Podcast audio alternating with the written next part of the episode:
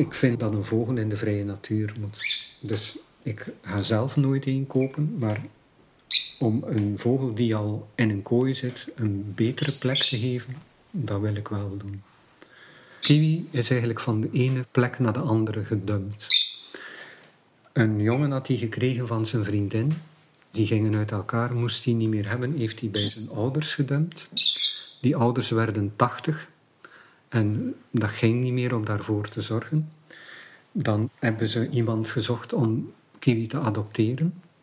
En wij hebben gezegd, we gaan dat een weekje proberen. De eerste twee dagen was dat zo van, oh, dat gaat nooit lukken. Zoveel lawaai, zoveel kabaal. En ehm, ja, na een paar dagen waren we volledig verkocht. En in de keuken, als ze de kraan openzetten, dan kwam ze op je arm zitten en nam ze een douche onder de kraan. En dat was het moment. Zo'n genot en zo'n contact. Ja, en dan was ik echt verkocht. Dan kroop ze nog in de keukenkast en daar kreeg haar niet meer uit. En dan beet ze aan de spaghetti-dozen, de koffiefilters, alles werd versnipperd.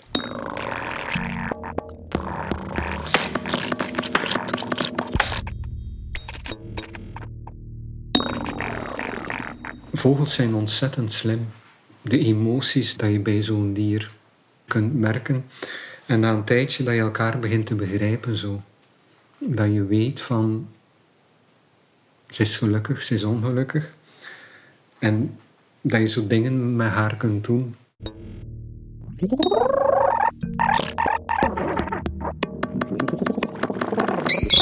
Kiwi, kom je eruit?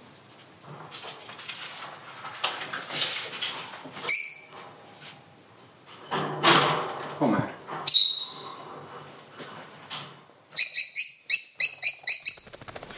En wat doet hij altijd? Je kruipt achter de cd's.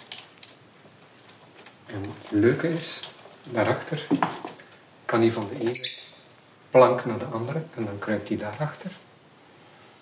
Die leven eigenlijk in Namibië, leven in grotten. Dus voor haar moet achter die cd's moet een gevoel geven van in een grot te zitten. Dus dat is haar een plek. Na een tijdje wordt ze dat beu en dan gaat ze een heel bijzondere manier hebben om daar terug uit te komen.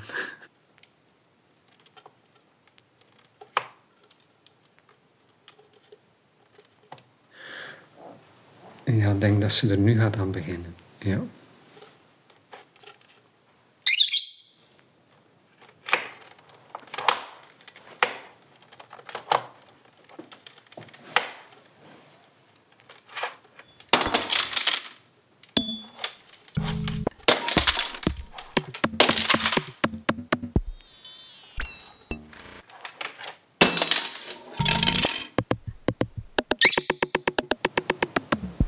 En dan altijd zo eenzelfde tevreden pose en dan heb je het gezien. En nu de tweede hobby.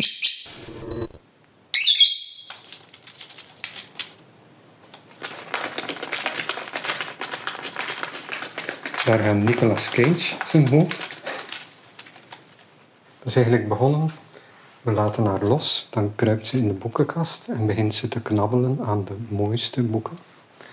De zeldzaamste boeken, de duurste boeken. Tot dat, dat ik dat interessant vond en haar tijdschriften gegeven heeft waar dat ze toch wel boeiende dingen mee doet. En soms doet ze gewoon randjes. En soms maakt ze figuren. En het bijzondere is, ze knabbelt van die, ja, wat zijn dat? Valse staartjes. Dan neemt ze dat mee naar een plek waar dat ze haar nest maakt. Ze stopt dat in haar staart. Maar als ze vliegt, verliest ze ze. En dan raapt ze ze niet op, maar dan gaat ze terug nieuwe maken. En dan vliegt ze, verliest ze. Van, waar zijn die naartoe? En dan komt ze terug nieuwe maken. Ik heb vorige week eens achter die cd's gekeken en dat lag vol met zo'n snippers. Ik gebruik dat nu om cadeautjes te versieren.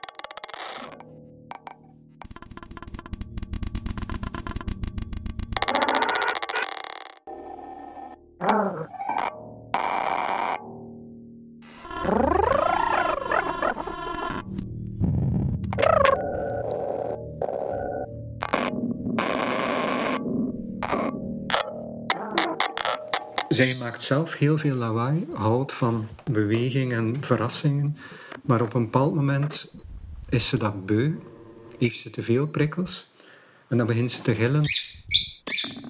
Eerst dachten we van ze wil geëntertained worden, dus dan speelden we met haar en werd ze nog gekker, totdat we ineens door hadden van misschien wil ze rust. En dan legden we een doek op haar hok, muisstil. En toen hadden we door van, ja, dat is lekker een kleuter die ja, te veel impressies heeft. En bijvoorbeeld s'avonds om zeven uur maakt ze echt duidelijk van, jongens, het is hier genoeg geweest. En dan moeten we haar volledig afdekken. En als er zo nog een spleetje is, maakt ze van haar neus. Ik denk dat mensen, als ze ons bezig zien, denken van die twee zijn compleet wakko. Het is zo aandoenlijk dat je daar zo goed mogelijk wel voor zorgen.